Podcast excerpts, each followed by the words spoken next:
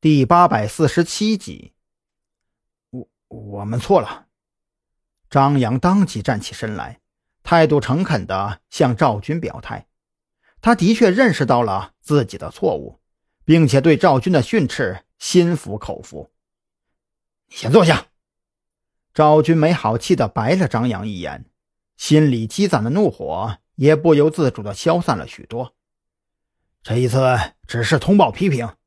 我就不给你们档案上记过了，但是我希望你们记住，同样的错误下次绝对不能再犯。从今往后，我们和子午会之间的斗争将会愈演愈烈，甚至是你死我活的地步。我们在调查过程中、抓捕过程中死了，那叫壮烈牺牲；可是死在这种在自我放松中，那是温水煮蛤蟆，那是耻辱。我希望。你们时时刻刻打起一百二十分精神来，因为我们身后就是人民的生命财产安全。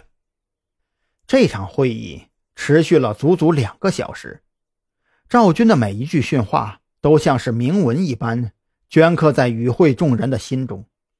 会后，张扬和蓝雨桐、韩立军二人通了个气，听韩立军说给赵军打完电话之后就啥都不知道了，之后顿时就傻眼了。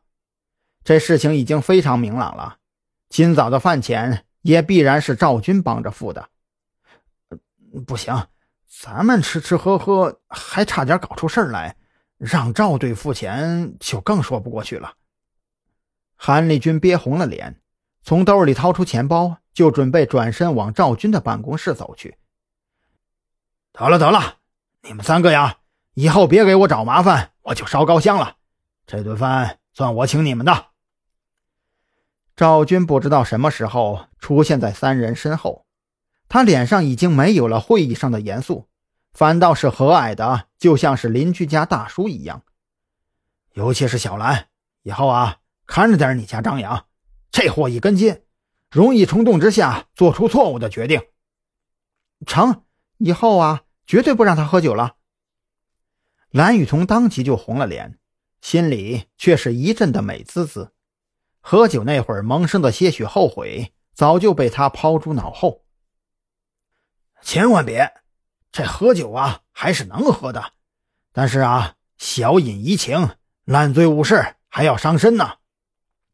赵军说完这话，抬手指了指办公室，对着张扬和蓝雨桐说道：“行了，这事儿啊就此接过，你们俩跟我来一下，有事跟你们谈。”一听这话。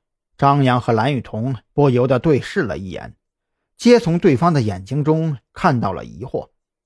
等二人跟着赵军走进办公室，赵军慢条斯理的泡了三杯浓茶，这才开口说道：“叫你们过来呢，主要是因为山南市这边的案件扫尾工作，我按照张扬的建议，组建了一个无线电侦听小组。这个小组虽然刚刚建立，但是……”成果不菲，不但找出了黑狼留下的四个暗桩，还拔掉了云雀的一个隐藏安全点。到目前为止呢，山南市的子午会余孽基本上被肃清了，但是龙脊山那具女尸至今还没有下落。张扬抿了一口浓茶润嘴。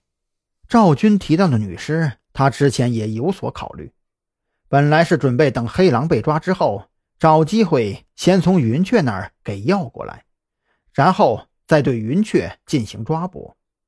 可是计划终究赶不上变化。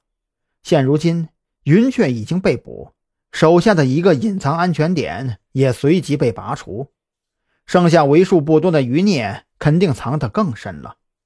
如果云雀坚持不开口，想要从山南市找出那具女尸，可真不容易呀。